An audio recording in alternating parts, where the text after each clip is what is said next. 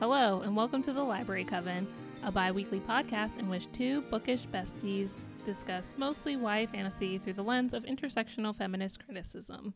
Why? Because critique is our fangirl love language, and because talking about books is pretty magical. I'm Jessie. And I'm Kelly. And in this episode 40, we are talking about Wicked Fox by Kat Cho, an urban fantasy set in Seoul and inspired by Korean folklore.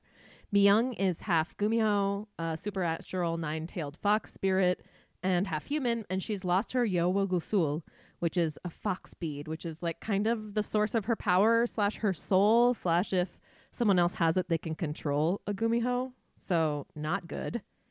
Myung saves Jihoon from a Dokkaebi, which is a demon, and then they meet in school, and shit goes down. Yes. uh, this episode is out on November 3rd, and you ha- if you haven't already, uh, be sure to cast your ballot today. Your vote matters. Go vote. And then make sure you know who your people are so that you can take care of each other no matter what happens. Such a downer. I'm just being realistic. That we have to, all like, right. we need a plan. Get your people. Um, join the Coven on Discord. We're trying to build some closer bookish community off of super corporate surveillance social media platforms. So um, come join us. You can do that by becoming a patron on our Patreon. We changed our support structure so it's pay what you can, $1 a month or more. And if that is not financially viable, then hit us up and we will give you access anyway. So, yeah. Initial reactions. It took me a bit of time to get into this book, but once I did get into it, I really enjoyed it. I liked the characters. It was super cool to see the book take place in South Korea, and the magical system was fascinating. I switched back and forth between the audiobook and the physical book, which was really helpful for pronunciations for me. Um, so yeah, that was really cool to like get to hear how things are supposed to be said instead of how they sound in my head. Totally. what about you? the beautiful cover art and intriguing premise hooked me at the beginning and then the short chapters and well-crafted characters slash their relationships like the tension that was created the emotional tension is what kept me reading um there's i would say that there's a lot to love about this book and how may only five ever Time to talk about world building in Through the Wardrobe. This book takes place in South Korea in our modern time, and it's the first time I've read a book that takes place there. Um, what about you? Same. Also, firsts for me. First re- time reading a book that takes place in South Korea in general, I think, and then also, which is like wild to realize. Wow. Mhm. And then also first time reading um like urban fantasy based on no, Korean you've read urban folklore. Oh, okay. I was like, you've read urban fantasy. No. We've read it for the podcast. no, I know, but I mean like specifically based on Korean folklore. So it's like a lot of new in the world building for me. So much so that I realized as I first started the book that like I did not have enough knowledge about Korean culture or politics or geography and language or I don't know to like really imagine what was going on in the world effectively, just like realizing my own shortcomings in my education. And so, in preparation Mhm. for recording, alongside reading the novel, I've been watching uh, Itaewon Class, which is a K drama on Netflix, and I am love, love, loving it. I'm just getting started in the genre, but it's like cool to see the some of the conventions and be able to like I know what Namsan Tower looks like, and I know that it's like a date spot, and the there's this one scene where Jihoon is take is has what's her name? Myung on his back and is like giving her a piggyback ride and carrying her up these steep streets. And there is like a scene by scene exactly the same thing in this uh, K drama earlier on in one of the episodes between some two main characters. And it's like it was just so helpful for me to immerse myself and be able to like actually imagine the world by doing some homework. So I'm really happy I did that. And it, it made my reading experience better, honestly. And I found another new show and I'm learning Korean. Oh, that's really cool. Yeah, Korean's like a very popular language. I think K dramas and K pop are super popular right now.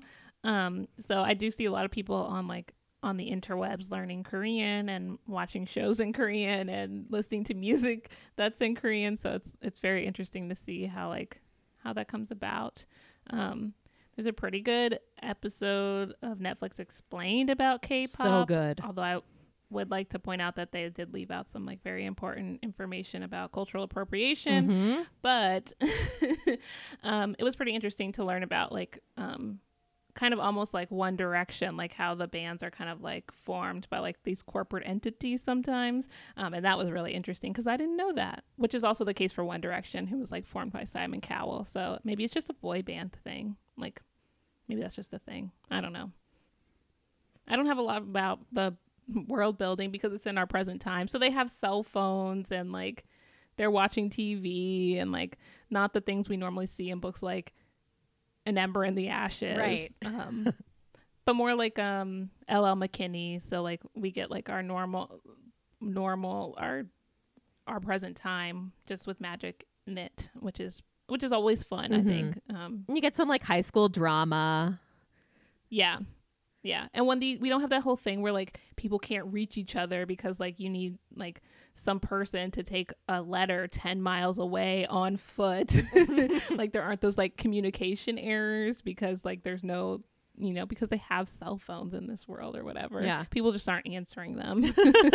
They're just not calling or texting each other back, leaving each other on Yeah. red. yeah. Yeah. That's not a thing on like on Androids, but okay. Wands out. Let's discuss all things magic. So, as you mentioned at the beginning of the episode, Myung is half Gumiho, um, half human, and that's probably one of the bigger bits of magic um, because that is a mythical ni- nine-tailed fox, and she's kind of like a vampire who devours the energy of men so that she can live forever, or Gumiho do in general. Um, although it seems like maybe they can't, like they don't, like I don't know that they can really only take men's energy because at the end she takes Halmeoni's to give it to Jihoon. Um, but I thought that was interesting because like which we'll talk about in gender, it was like very like succubus like depiction. Yes, yes, it very much was. Um, that's something that really caught my eye is like how gendered the magical system is from the start. Um, just it's like gendered and like the sexuality is also spe- in a like it's very hetero in a specific way, and it's just like understanding that that is how the magical system is like how the people are understanding it, the people who are in the story, right? And then Mi Mhm. Young is realizing that maybe what she's heard isn't necessarily true and she can do things with the gi of other people and doesn't necessarily have to devour gi can like siphon it and be like a bridge between it and move it around so i think that that was also part of the realizing that the like maybe the parameters that we had set on the magical system like aren't actually parameters they're just limitations that we put on ourselves Yeah, like limitations of like your capacity to think outside the box. yeah exactly yeah Yeah. Um, has also lost her Yao Gusul, which is the bead where her soul resides, and maybe also the source of her power. I wasn't like 100% sure about that, but Jihoon kind of like, I don't know why she lost it. I guess it's something that that shaman did. I, I'm, I was kind of confused about like why it came out of her. like, i don't know Um, i I don't was know why her bead came out okay, it sounds like a little Kel- explicit but we were not going to get into it Yeah, we had a whole discussion before the episode started, and now that's all I can think about. But yeah, I don't actually, I don't 100% understand like why she lost her bead, and then Jihoon touches it, and then they're like connected in some way. Um, I'm sorry, I can't. it's so intimate. yeah, yeah, it's yeah. Um, and then yeah. So, anyways, she lost it, and she needs to figure out how to put it back. and the shaman are like kind of like sketchy like you think that they're helping but then it turns out like they got have this like vendetta against um Myung's mom for like killing the shaman's family so it, it, it is a lot of drama going on and a lot of like moving parts Dokkaebi, shamans, gumiho, bujeoks, rituals in the forest on a full moon. There's so much magic in this book. Just so rich and expansive, like you said at the beginning. Yeah, and I think it's also interesting because um, I think kind of like what we talked about, like Mi-young kind of realizing that maybe she doesn't only have to siphon the the the souls of men or the energy from men. Like we learned that like the Dokkaebi don't always have to be like these ugly like goblins or whatever because J- Jian Yu is like really hot. um, so we also see like the world expanding in the minds of like our characters like a shift in their way of thinking about how certain things work or um, like the myths they believed changing as we read like as we learn so we kind of learn about some of it with them which might have been a way to like expose an american audience to like the south korean mythology um, Right. sorry to this korean mythology um, which is like kind of a cool way to do that because you know i understand that the author kat cho has to like write for um like she wants an american audience she probably wants like all kinds of audiences and knows that like americans might have less experience with korean folklore so i really i appreciated that as someone who was not as familiar Absolutely. Now we're going to talk about conflict, villains, and good versus evil in our segment Get Me Kylo Ren. Detective Hae, like it's always the dads. They're just the worst. It's always Like, the dads. absolute worst. Ugh. Don't trust a dad. I mean, maybe you can trust your own dad, but like, don't trust other dads. It is- dads are gross. I found I Sammy Shulk, Professor Dr. Sammy Shulk, put the, tweeted the like something so relatable. She's like, there are people who have relationships with their parents that are just like productive and generative. And I'm like, "Mm, that's not what we saw here. no, or in my real life. Did I? So did I read the story? Did I read something wrong, or did Detective Hae really try to drown his one-year-old daughter during the blowout fight with Yena? um, you read that exactly correctly. That was so shocking to me. You know, it's um, yeah. Ugh, ugh. Yeah, Detective Hae. It's always the dads. Yeah. I was also kind of surprised because he seemed like a genuinely nice guy, like coming in and checking up on um, Ji-hoon like every day in the hospital and being his like person of contact while he's in the hospital because um, Ji-hoon's mom also sucks. Um, Yeah, we'll talk about that later. moms are also the worst. um, so yeah, I I was really surprised. I don't know about you. I did not see that one coming. It was surprising to me. It also felt a tad bit forced, just and like convenient, because Mhm. like this is the only unexplained. Like I guess I'm also I should have seen it coming. Um, I'm having one of those moments where it's like, oh, Yeah. of course he's the only like other fleshed out adult character. Like, Mhm. of course it was gonna he was gonna be involved in the conflict in some way. Yeah, Um, I didn't think he'd be involved in this way. No, I thought he was just playing. You know how sometimes they have like those clueless cops and like um in fantasy stuff who are like trying to figure things out, but they can't because they don't believe in magic or whatever. I just thought he was going to be one of those. Mm-hmm. But turns out he's a lot more sinister than that and was working with Yeah. a shaman maybe or started working Yeah. with them at the end and um it yeah, he really he cares about Jihoon. I think the point that you said like he seemed nice and Mhm. it's it's just like a reminder that yeah, lots of people who do bad shit can seem nice, but we got to like keep in in mind like who are they nice to? Yeah. and why and like in what contexts right so he's being nice to jihoon who's a boy who's full human so it's like his prejudices against like other beings are coming into it his Mhm. baggage with like yena you know Mhm. his ex-partner is coming into it and then he's drawing children into it like just ugh, villain all around no thank you Yeah. Yeah. I think people say Ted Bundy was like a really nice guy, so always watch out for nice people.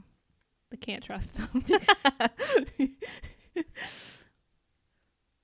we also have some classic revenge trope stuff going on. Uh, Shaman Kim wants revenge for her daughter that Yena killed on accident. We find out at the end. So that's another one of those things. Is he's like another one of the aspect I think of the conflict, like the motors of what generates conflict in this novel is the intergenerational conflict that the um, younger generation is caught up in, uh, like knowingly, but also they come to a like they reach a certain point where they're they realize both Nara, who is the shaman friend that is helping Mi Young, but also like kind of betrayed Mi Young, but then like helps her Mhm. again. Um, she's also realizing that like she doesn't necessarily want to deal with the baggage the way that her grandmother has been dealing with it. Mi Young has a similar realization. Um, yeah, it's just an interesting parallel, I guess.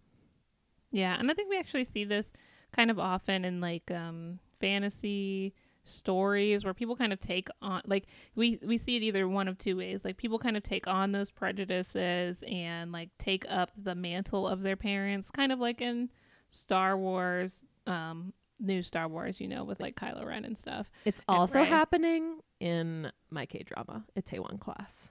Oh, see, or we see people like really push back against like what their parents have been doing, like we kind of see in like um, like Cassandra Clare novels, like people trying to do like the opposite of like the bad shit their parents did. So, I mean, I guess those are the only two options.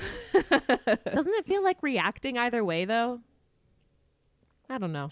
Yeah, I mean it does kind of, but it makes sense because like your parents are so like formative to who you are. Like of course you're reacting to like their beliefs and what Right. their actions because like there's no way to escape them if they're around. You Mm. know, and even if they aren't around, you kind of see that with um Jihoon where he wants to be like better than his mom because his mom's not around and he really doesn't like that. Right. And even Um, though she's not around, she still like has an effect on like an impact Yeah. and a presence on Yeah, the way he lives his life. So it's just I guess something to consider.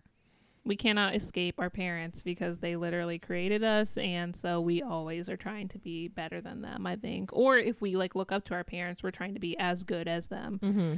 in the case of kylo ren trying to be as good as his grandfather you know it's a real shit show doesn't work out so well Lots of baggage comes along with it. Yeah. Lots of trauma. mm-hmm. Another thing that I thought was a through line in this villain vein is the perception of betrayal, whether it's like real or like lying by omission, causes a lot of the con- causes other conflicts too. Like Yena's betrayal by her family when they find out who she is, um, or uh, Jihoon finding out that it's Mi Young who is responsible for his Halmeoni being in the hospital, even though she also saved his like fucking life. Thanks for being grateful. i think he preferred that his grandmother had lived than he had lived and like it's survivor's guilt Yeah, classic survivor's guilt. You're right. Yeah. Wow, you're coming down real hard on Jihoon. I don't appreciate it. I'm sorry. I was just giving that as an example. It's not the Mhm, only mhm. example. Um, no, And but the- I, I agree. And the like the fact that Mi Young is conditioned to expect betrayal from men too, you know. So anyway, I think just like there's a lot there about that. Yeah. I mean, it makes sense though because like both we see it with both Jihoon and Mi Young where like their parents have let them down. In the case of Mi Young, she thinks it's her dad, but also she's trying to live up to these standards of her mom. And Jihoon, it's his mom who has let him down, and I guess his dad also to an extent. We don't really like we don't meet him, Mhm. um but like they've been let down a lot so it makes sense that they're always like concerned that people don't have their best interest at heart because the people who should have had their best interest at heart don't you just came through with like an incisive analysis. Thanks. thank you thank you Onward, magical friends. Just as one does not simply walk into Mordor, one does not simply read fantasy without talking about representations of race, class, gender, and ability. This is our segment about power and bodies and how they relate. let's start with race as we do As we do. um so all the characters we meet in the story are from south korea so we don't really have like a lot of like differentiation going on there Mm-hmm. At least not that i noticed Right. but we do get um i think some like beauty standard things going on so at one point in the story there are like these mean girls at this school um and Hana asked Myung like who did her surgery, so we get a mention of like a double eyelid surgery in the story. So I think like we kind of see a like confront like a com- a confronting of like these beauty standards like outside of US beauty standards. You know, well actually I guess they're very Eurocentric beauty standards is like what we're seeing. So this probably could have gone in like colonization as well. Um, yeah, for sure. but it was interesting to see that and like um see these different like social like it, it wouldn't have been unusual for someone so young to have had surgery um so i think that's like really talking to like eurocentric beauty standards and how they're opposed on um on how they're like put onto other cultures which i found really interesting even in like a side mention but i really like that we got it from like a mean girl you know Mm-hmm. Yeah, just showing what the sort of like societal expectations are. Mm-hmm. Yeah. I I'll see if I can try and find it since I'm editing this episode, but there was a, a podcast I listened to kind of a while ago. It might have been a code switch episode, but just about like s- surgery in like um, facial surgery in South Korea. Yeah. Um, so it could be really interesting to listen to if I can find it. totally. that uh, this actually comes up with one of the um, women protagonists in the K drama I'm watching too. She, you know, is just trying to say, trying to get away with having a fake ID, and she's like, "I got it before I did got my nose filled in." Oh, And so just like, but knowing that that's like a cultural touchstone. yeah. Um. Yeah, I'll definitely if you find that, I'm definitely gonna check it out. Yeah, but also interesting because like I, I don't know that we should necessarily like I don't know that we should necessarily like give people shit for getting surgery if that's something they want to do. Like, no, which I don't think that what we're doing.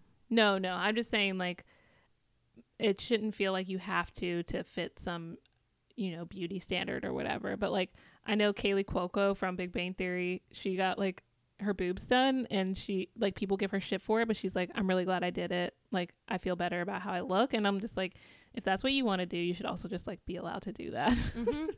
without people like being shitty about it. Yeah, yeah. Ready to talk about class? I am indeed. Um, we really see a class distinction between Jihoon and Myung, and then Jihoon and his his mom. So, like Jihoon is not wealthy. He's his grandmother does own a restaurant, which is like, I mean, I don't like I don't know how, So like working class, I guess. and I don't know how like the economic system works in South Korea. So maybe something I'll look into and put in the show notes. Um, but like when he's at um, Young's or maybe at his mom's house, he talks about like how his whole apartment would fit in like their living room or whatever. Um, so we uh, we are always seeing like these class distinctions with Jihoon and like his mom is like trying to give him her like new husband's old coat or whatever, and he's like, no, thank you, like I don't want your like garbage, you know. Right. Um, so we see a lot of class coming in, like in that sense, mostly centered around Jihoon and like his friend Che Wong is like really rich, like his he has a driver come picking him up from school and that sort of stuff. Yeah, in that same along that same line, the about a little more than halfway through the book, we after Halmeoni is in a coma in the hospital, um, Somin comes in with some truth and is saying is talking about how the landlord is trying to pull shit and kick um, Jihoon out while his Halmeoni is in the hospital. So we have some like predatory landlord dynamics again. Fuck that. I mean, we're still obviously in the capitalist system. That's the context. Um, and I like how you pointed out this disparity and the like big dichotomy between Jihoon and Myung, and then also Jihoon and his mom, because there's a passage on page 331 that I'd like to read to you and get your take on, because I'm not quite sure if wealth inequity is being romanticized in this moment. And it just like seems to go with this other things that we're talking about. So Jihoon's basically taking in a landscape at the base of Namsan Tower. Um, walking to the fence, Jihoon had to admit the view was stellar. As the sun approached the horizon, it gave the city a glow. He could see the patterns of Seoul from up here, where the old tile roofs of the Hanoks merged with the newer metal and concrete of the city. Such a contrasting mess to see the old homes that boasted underfloor, coal heating, and rice paper walls next to the most modern of skyscrapers. But in this city, the dichotomy worked. In this city, the dichotomy thrived. It seemed that sometimes opposites did find a balance. Yeah, I think that could be like taken like either way. Like, I think that could be read two ways. And one, I think it could be looking at like the wealth disparities, but it kind of depends on like what Jihoon means by like the dichotomy there because maybe what he like when I read that I read it as like the old and the new as opposed Okay. to like the like rich and the poor.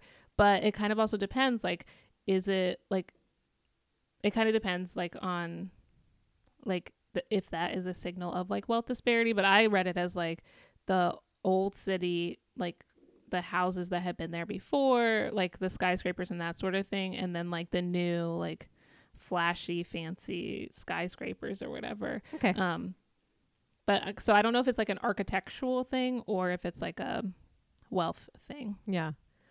I think it yeah. Thank you for your for your insight. yeah for your take there- on it. There was a show I watched, and I'll have to.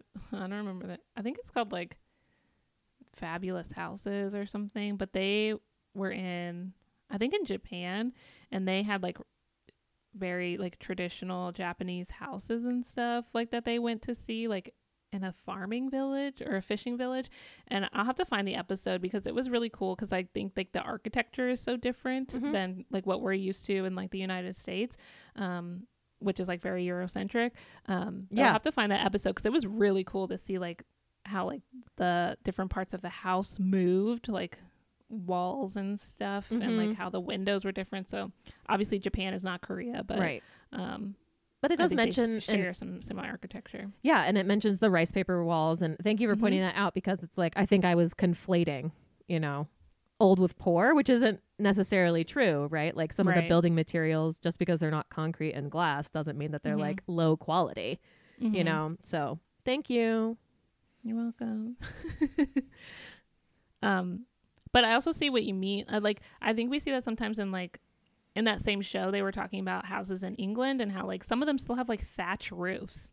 Whoa. Like and to me that seems like why would you do that? Like like it also seems like maybe like because you can't afford like a different type of roofing or whatever, but I also think it's like a way to preserve history totally. and like it can be very efficient.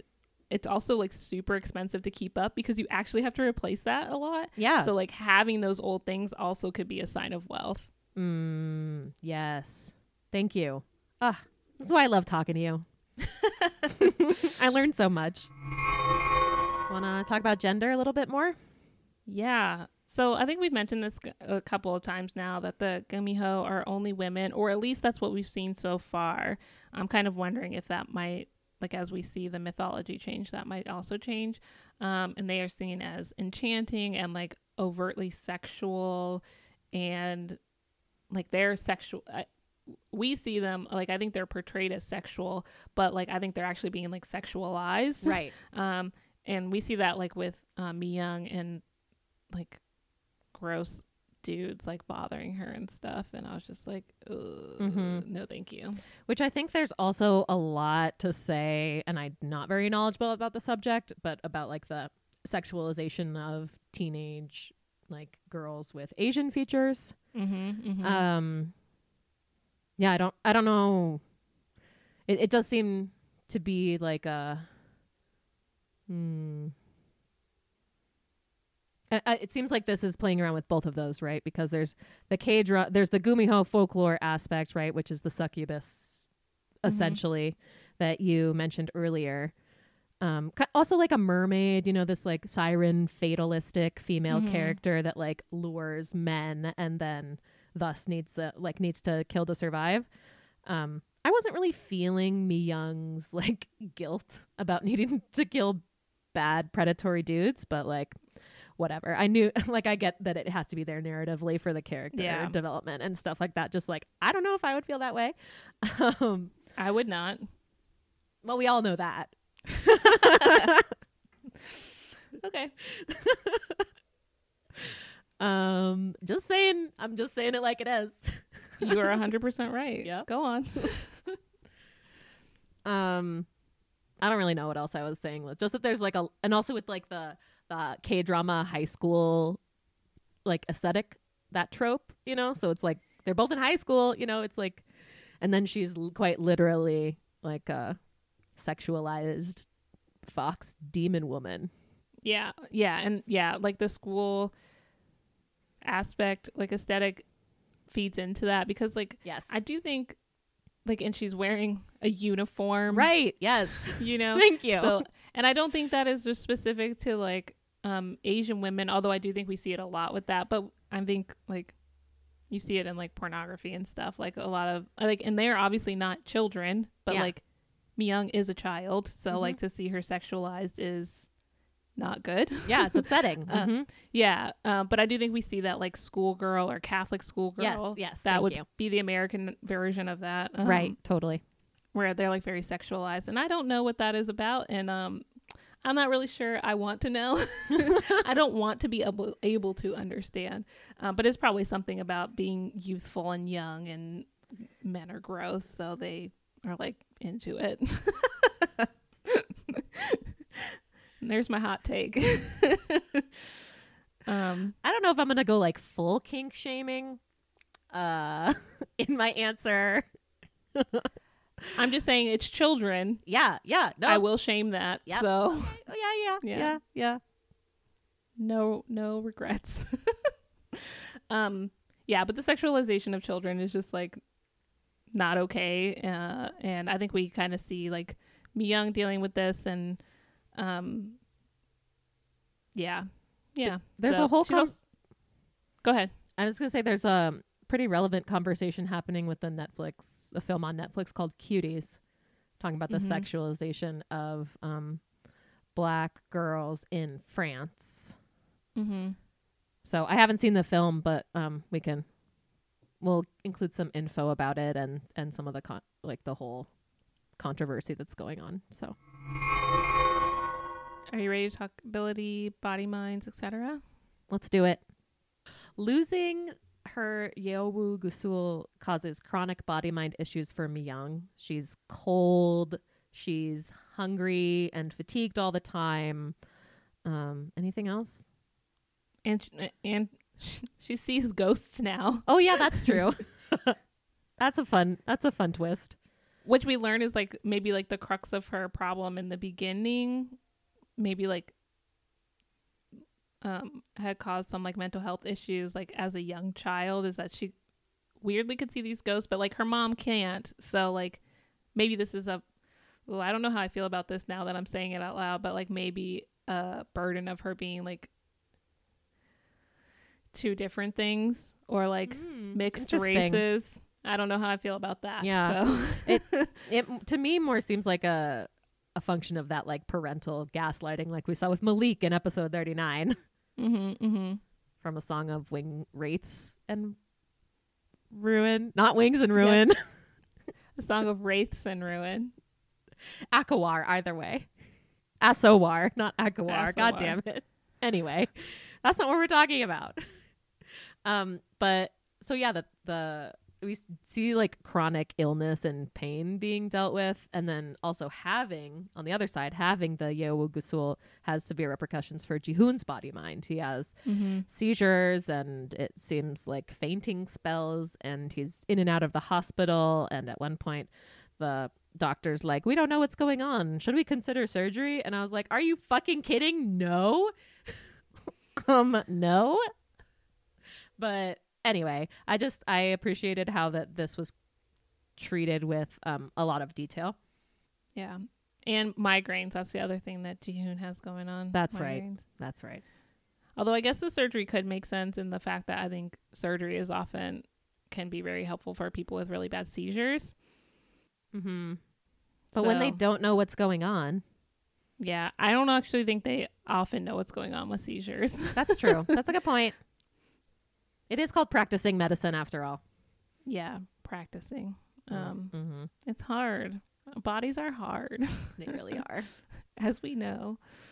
Um, yeah, but he is like in and out of the hospital, and we also see this. I guess this could have gone in class, like his bills like kind of piling up because of it. yeah. I don't know what the health system is like in South Korea, so another thing to put into the show notes. Um, I don't. Yeah, I just don't know how that works, um, money wise. Neither do I. It sounds like maybe similar to us, where you, like you got to pay for that shit, and it's expensive. On page 416, there's this scene. It's that's so that's like three pages before the end. Um, there's a scene with Myung and Somin where the latter is asking questions about what it's like to be a gumiho. And I just love this quote, and it really stuck with me. It says, Oddly enough, Myung liked Somin's blunt curiosity. In a way, it made her think of her Gumiho state differently, not as a monster, but as another being trying to figure out how to exist in the world. And I just thought that was a good way of like encapsulating, you know, how we maybe monsterize. I just made a verb. Um, d- certain things that make us different, and Mhm. it's just different. Yeah. Well, and it kind of talk it like kind of looks at how like people can be scared to ask questions sometimes, which I think is what um, Yeah. Young has like experienced in the past, and like just Somin being like, "What is this like?" is kind of validating to be like, "Well, I'm different, but that doesn't make me any less of a of a person," you know? Yeah. Um, and sometimes people just appreciate being asked straight up, like, "What does this mean for you?" Right. And then it se- and Somin's actually like asking from a place of curiosity and just wanting to understand, not wanting to judge or not like wanting to fix or not. So these are some of those like listening filters that we can sometimes have on. And I will put some we can I'll send some info for the show notes. Perfect. And Myung like quote unquote loses her abilities, her supernatural strength and speed and smell and abilities um and is full human at the end. At least that's what we're led to believe. And then there's a cliffhanger, so who knows what's going on. Wait, there was a cliffhanger. Wasn't there like she had some like scary dream and so maybe she's not Oh. safe and her bead is something's happening to it. That was abrupt Oh. at the end and I don't really I don't know. There is another book, so So there's going to be a cliffhanger because other things are happening in the next book. yeah, I don't even remember what the next book is called. Let me just look it up real fast so it can be in this show. The next book is called Vicious Spirits. I actually didn't think about this. Like, is me is is Jihoon gonna go like live with his mom now? Oh, I don't Huh. know. Yeah, they did kind of have like a moment there at the end.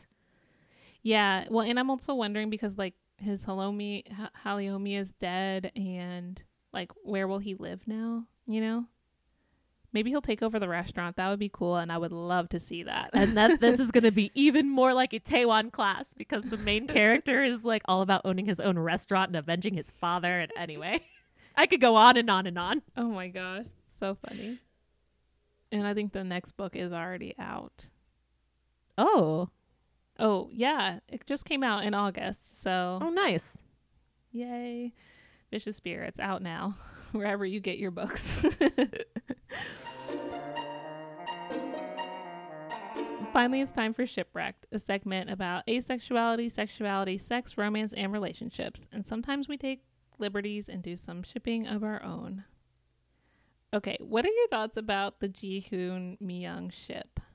I like it okay, but I also kind of want Myung to explore all her options because Ji-hoon is like the first dude that's like ever been like really nice to her, and she didn't feel like she needed to murder him. So Agreed on both points.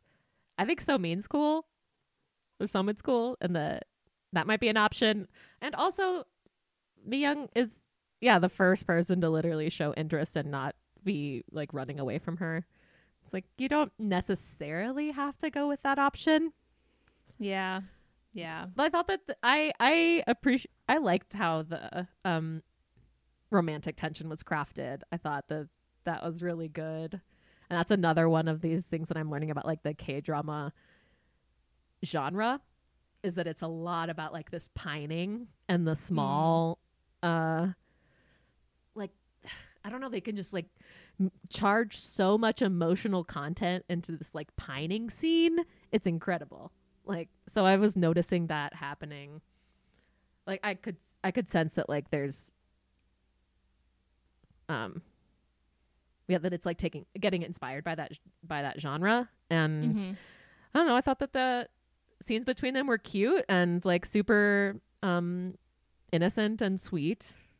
And uh except for the whole like killing his grandma part on accident Although, I mean, he was, I mean, she was trying to like save his life. So I think I kind of just want them to be friends, maybe. mm-hmm I like their friendship, like while they're getting to know each other. I think better than them being like together.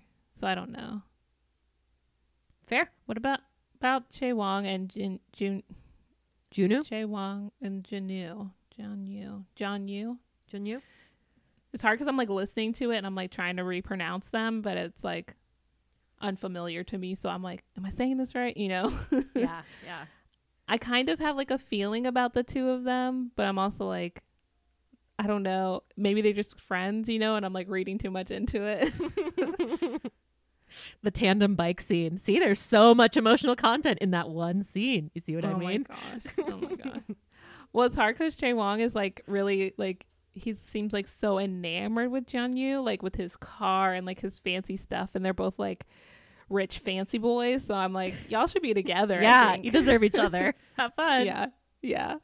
Um, so I'm kind of like want them to be together. I don't know. I'm tentatively on this ship. I like it. Okay, okay. Halmeoni and Jihoon, just like all the heart emojis. I really love a grandparent grandchild relationship in books and IRL. I think they're just very special.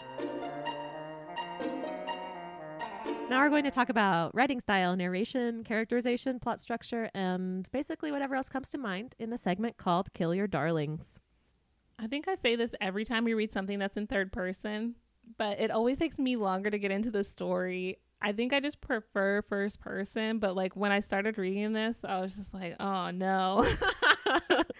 and I don't think it like it takes me a minute to realize that the fact that I feel that way is because like third person sounds so stilted to me now because I read so much in first person, not just YA books but like other books as well. Um that I'm always just like, "Ugh." why are you doing this to me? It feels wrong. um, so I'm just like never prepared for a third person, especially YA novel. I'm just like, why? Yeah. It seemed like it was a little bit of a like trying to bridge the gap between first person POVs and third person, but like focalized on different characters and different chapters. mm-hmm. Um so it's a little bit harder, I think, as a reader to like understand how the narrator has access to all of that. It's kind of like a quasi omniscient narrator. Um rather than like this is coming from my mind and it's being narrated from my perspective. It's like a third person focalization on the inside. Yeah, and I'm not actually sure. I don't think that each chapter like headed it up with like whose No. chapter we were going to be in, which always made me leave. You know, like I I could obviously tell with no problem, um, both with the audiobook and with um the physical book, but I always am just like, wait, who is this again? You know, like for a second, I'm just like. It just takes me longer to get into it, I think, because you're just like not in the mind of the character Yeah. in the same way. So the chapters are numbered, and then almost every single one, almost every single chapter begins with either Myung or Jihoon's name. So like that kind of signposting. Mm-hmm. And then there's Myung and Jihoon on some of these. So it's yeah. Just a different way to do it, but yeah, you have your preferences. Uh, but I'll be ready for the next book now because I know. And now that I say it, I don't actually know if Crooked Kingdom is like is that first person. I can't remember. Um, but that's like such a huge cast of characters. I think it's first person. I think it's just a bunch think it's of different person. I think it might be third person with a bunch of different, like third person interior focalizations, what the like Yeah, yeah. literary nerds would call it, but whatever. Mm-hmm. I found the folklore interludes immersive. You know, it's like kind of a paratext. Mm-hmm. I they're distinguished by form, which I thought was like helpful as a reader. You know that they're in italics, they're the gray pages with the moon illustration, and similar to dreams, it's like a a great narrative tactic to give the audience some more information outside of the quote unquote bounds of straightforward sequential plot narration. So I like these sorts of things. Same with yeah, like dream sequence or something. I would say I, I liked it when I was reading the physical book and the audio book. It wasn't distinguished very well. Mm, that would be hard. Yeah, because there wasn't like a change in the narrator's voice or like there was nothing to like Or like a signal that musical what's happening. background, maybe you could do like a low grade Mm-hmm. song behind it or something. Yeah, so when I was listening, because I had art, I had started with the physical book and was like going back and forth. I had seen those in the in the physical book, so that was helpful. But like when I switched to the audiobook, like if I hadn't started with the physical book, I think that would have been like very jarring because there's nothing to signal that that's happening, and it just like kind of starts at the end of another chapter. And because the chap like there's no chapter numbers for those either or anything, so it's like it was very confusing for the audiobook. So I wish that had been done differently for that medium. I love that you make this point because it's making me think about like, oh, what are the different ways that you could like really enhance audio book storytelling? Mm-hmm. Um, And like me personally, I don't really like music to be in the audiobook, like or any of the like other addition additions to it. Like um, series of unfortunate events, for example, has like they're at the beach, so you can like hear waves and seagulls and stuff. And I find that kind of thing to be kind of distracting. But maybe if there was something like to head up these chapters, like even like a new chapter number or something. Since it comes at the end of another chapter, it's like just very confusing. hmm Yeah, there's definitely. I think we just like. There's audio drama and audio fiction are doing so many cool things in like the podcast world at the moment that Mm-hmm. it just. I don't know. It seems like there's so much possibility there. I guess to actually mess around with the audiobook form. Mm-hmm. And of course, I don't think this is like. Obviously, this is no fault of the authors. Like when I think probably for the most part, when you're writing a book, you're thinking of like the written word, so you're not really thinking about like how this translate to an audiobook, and you might not even think about the fact that your books might be made into an audiobook because like not all of them are. Right. Um, so I could see. I just think like whoever made the audiobook might need to have thought of a way to introduce this like kind of like paratext. I have a smells like YA moment. Okay. He smelled of salt and rain, with just a hint of something smooth beneath. The scent of his skin, sweet like cream. It made her hard for her to think. It's on page 156. but it's raining in the scene, so the rain actually makes some fucking sense. Yeah, and I'm guessing the saltiness is like sweaty, which I'm also like ill. cream?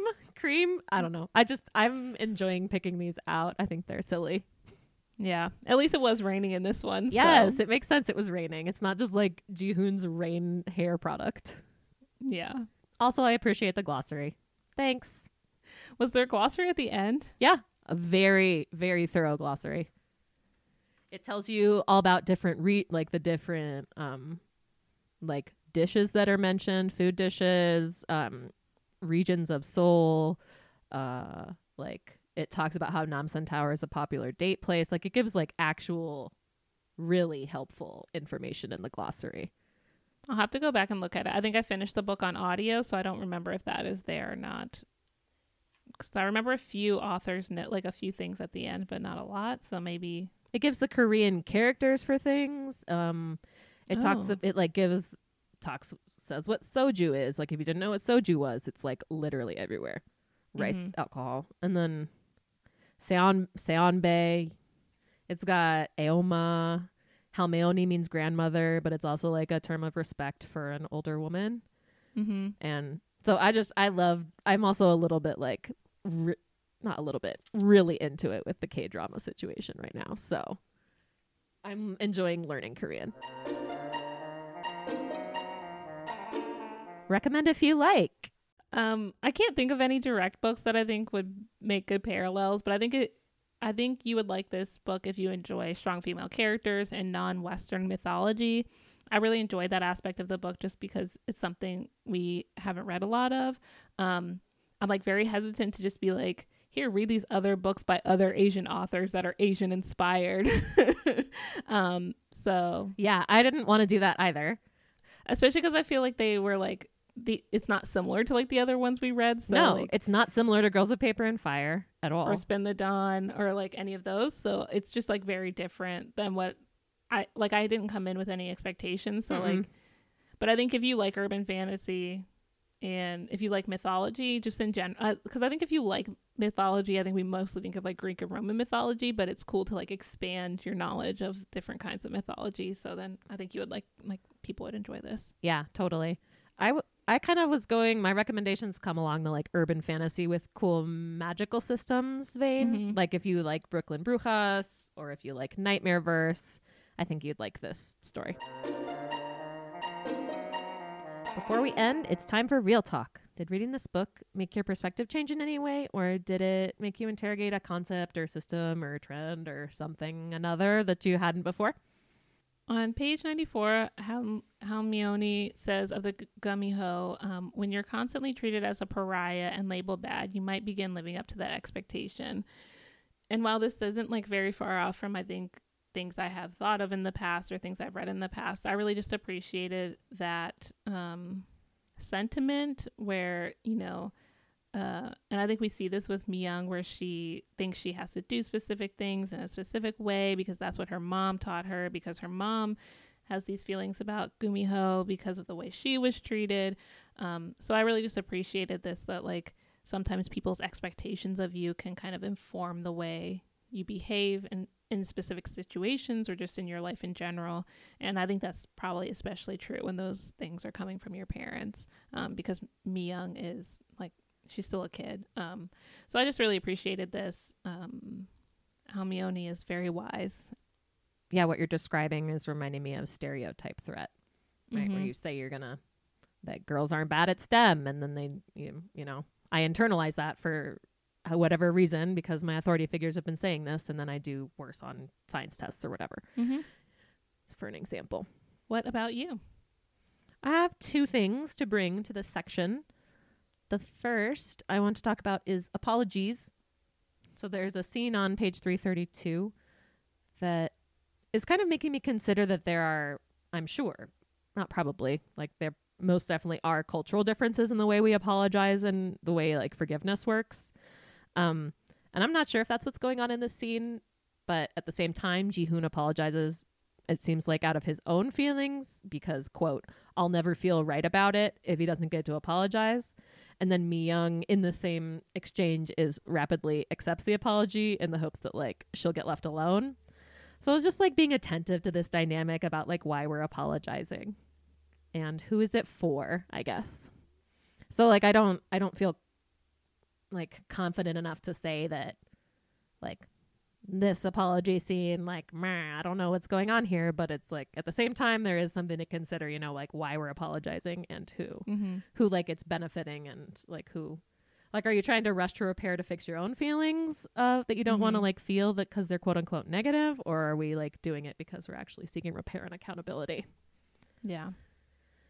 The other thing i have is oh my gosh this was getting to me throughout the entire book. Um, parents unnecessarily hiding things from their kids who are like quasi like young adults you know preteens or older under the guise of quote unquote protecting them. And i was just like can y'all just rethink that please? All of you characters parent characters out there infantilizing isn't cool. And i just think that there's like a way to explain yourselves that is age appropriate you know I think parents maybe worry about like so many things affecting their kids like mentally.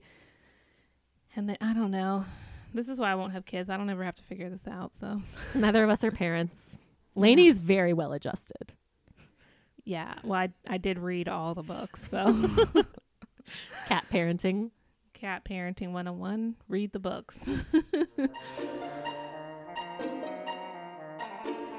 Thanks for listening to the Library Coven. We'll be back in two weeks for a discussion of Nocturna by Maya Motayne. As always, we'd love to be in conversation with you, magical folks. Let us know what you think of the episode, anything we missed, or just say hi by dropping a line in the comments or by reaching out to us on Twitter or Instagram at the Library Coven. You can post or tweet about the show using the hashtag critically reading and the Library Coven, and you can contact us via email at thelibrarycoven at gmail.com. You can subscribe to the Library Coven on the podcast app of your choice, wherever you get your podcasts. And we'd really appreciate it if you would rate and review the show on Apple Podcasts, because for some reason that platform's ratings matter. And um, also, if you could spread the word to some other rad people out there who you think would enjoy it. If you're able to support our labor financially, you can make a one time donation to us on Ko-fi. You can support us monthly on Patreon in exchange for bonus eps, um, access to the Discord, minisodes, and more things. And now you can support the show by shopping at our bookshop.org affiliate page. Until next time, stay magical. Kelly is recording on Cheyenne, Ute, and Arapaho land. Jesse is recording on Peoria, Kaskaskia, Piankashaw, Wea, Miami, Mascouten, Odawa, Sauk, Meskwaki, Kickapoo, Potawatomi, Ojibwe, and Chickasaw land.